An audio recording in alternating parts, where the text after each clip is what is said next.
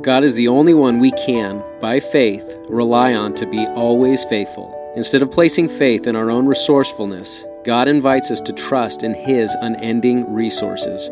Welcome and thank you for joining us today for the Bread of Life. Our desire is to build you up in that faith that will trust God for everything. Now here's our Bible teacher, Joel Van Hoogen.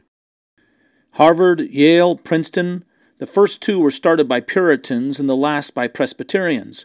All started with a commitment to advance the gospel through education. All, long ago, forgot the pledge. It's the nature of things to decay, and that's true in society as well. Even one generation to the next can move rapidly from its foundations. But can this generational drift be stopped, and can it be reversed? Let's find out from our message today entitled Generational Drift.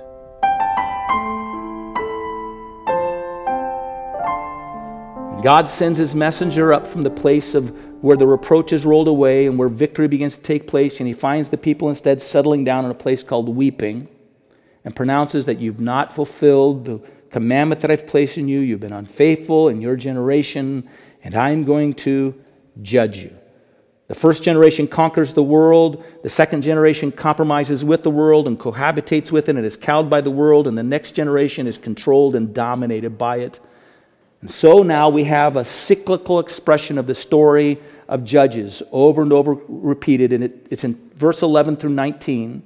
It's in verse 11 through 19 of Judges chapter 2, and it's a picture of the sorry cycle of, you might say, the spiritual dark ages that takes place during the period of the Judges in the history of Israel. The people of Israel will fall into sin. They'll turn towards the gods of the people that dwell in the land. God will judge them with suffering as He raises up oppressors against them. They will call out to God for deliverance. They will experience deliverance from God. They will slide back into sin. They'll suffer again. They'll call out. They'll be delivered. They'll slide back into sin. And each cycle, they go deeper and deeper and deeper into their turn away from God, deeper and deeper into their compromises and sin. And the interesting thing is, the book of Judges basically gives you a full 1/4 of the time period of the history of the people of Israel in the Old Testament. 1/4 of it is this cycle in the dark ages of failure. And it's not only in the book of Judges, because you'll read later on in 1 Kings and 2 Kings that there's a whole other season of compromise that takes place within the nation. But Judges chapter 2, verse 10, and the last half of it, tells us where this breakdown from one triumphant first generation to one fully compromised generation took place. It says this: another generation arose after them who did not know the Lord, nor the work which He had done for Israel. Now let's apply this to ourselves. First, let's recognize it's a historical fact. You want to go back to all the significant universities now, the liberal founts of liberal doctrines and ideas and the founts of humanism that are spreading through our land, and find out what their history is. They were all Christian institutions, solid institutions that were established for the raising up of a generation to reach the nation for the kingdom of Jesus Christ. Go to Yale and go to Harvard and go to Princeton. You'll find out what was their legacy in the past. You want to go only 150 years ago, you can go to Oberlin College and find out what a great testimony they had and what it is today. You can only go 100 years and you can find institutions that rose up for this purpose as well, and the changes that take place. And you find this in denominations as well. There's a drift that takes place, and we can see it in our own country. We can see it in our own land.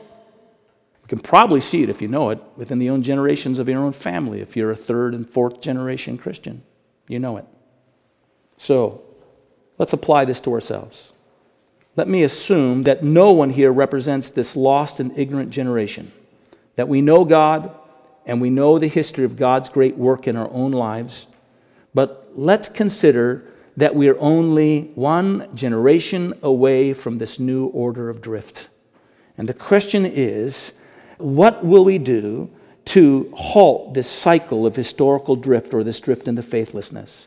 What will we do so that we are not a part of and we bring a halt to this historical or generational drift that we see repeating itself over and over again in the history of God's people?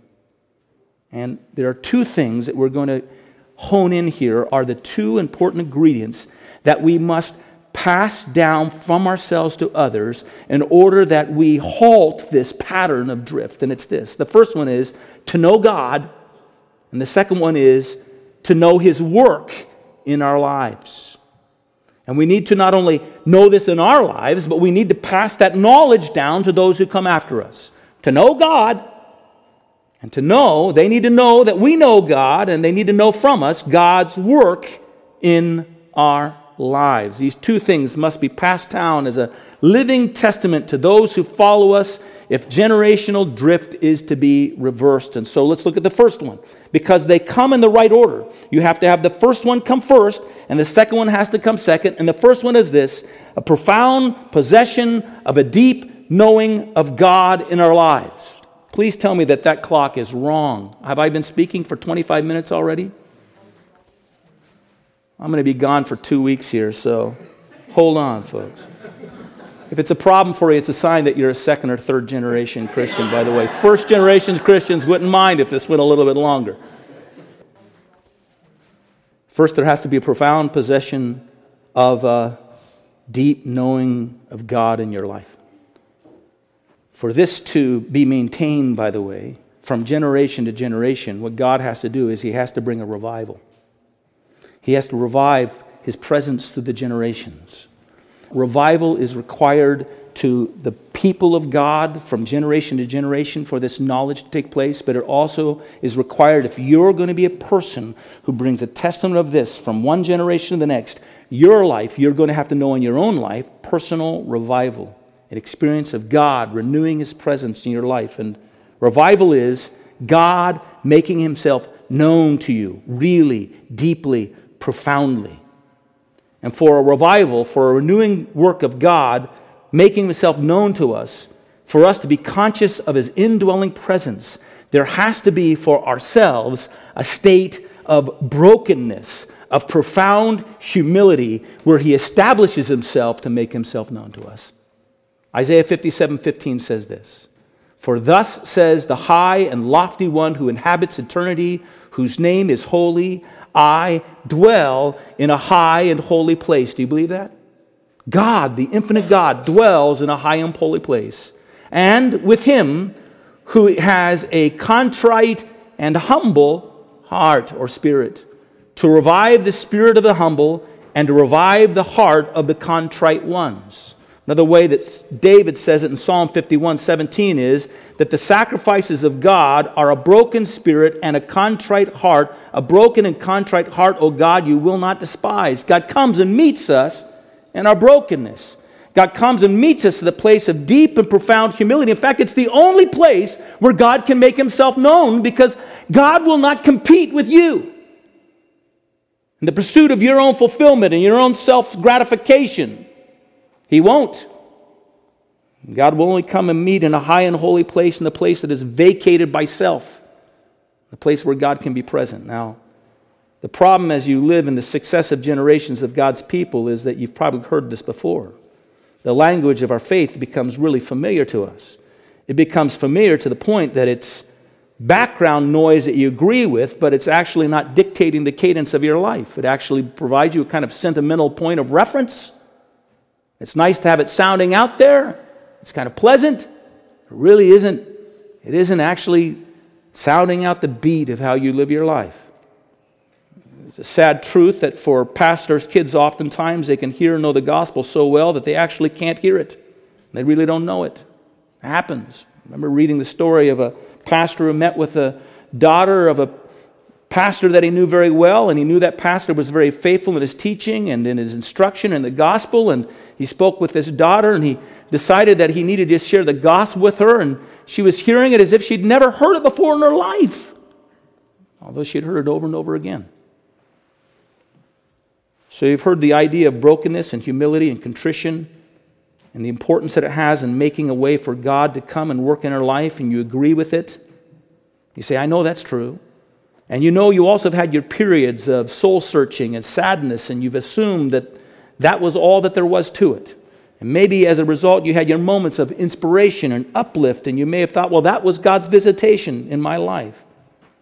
But the reality is, from those moments in which you were a little blue, until the moments in which you were a little glad, from the moments in which you made a little prayer of, Lord, I want to give to you this, to the moments in which God did some significant thing, there's been no significant change to the regular routine of your life. And for those who are looking on from one generation to the next, your life is not a clear advertisement that God has come in a powerful and significant way, and that you know Him. They don't see the evidence of the broken spirit that God abides in. They don't see the evidence of a selflessness in which God is exalted and glorified.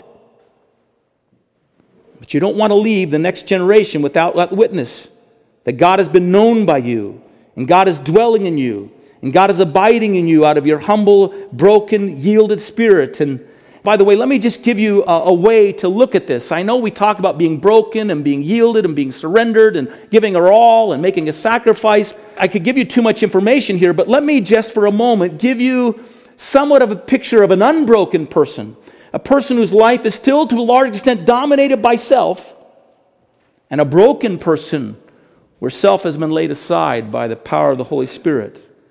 Let's see the difference in now listen to it and look into your own life. An unbroken person quickly grasps the failures of others. A broken person is overwhelmed by their own spiritual need. An unbroken person tends to have a critical eye on others. They can find out all their flaws and faults and make their comments about it. A broken person esteems others as better than themselves.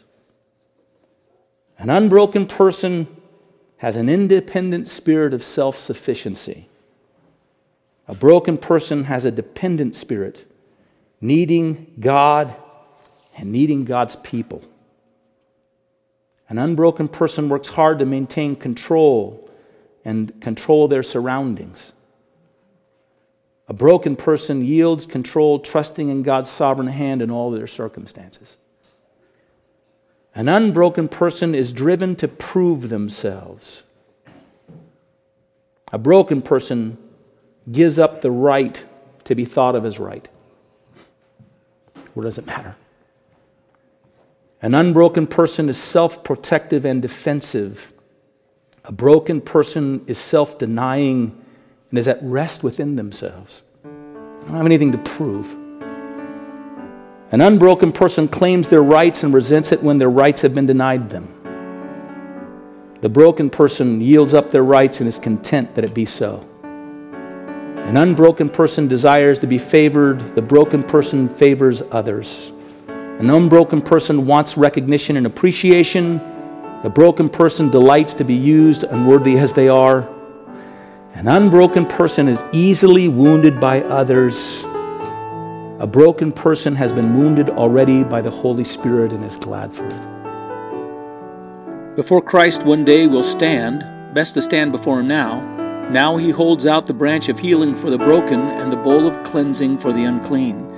If we can be of any help to you, go to breadoflifeboise.org or call us at 208-331-4096. We're committed to the purpose of bringing people around the world into a deeper walk with the Savior. Go to our website and consider how you can help us in that work. But until next time, may God bless you.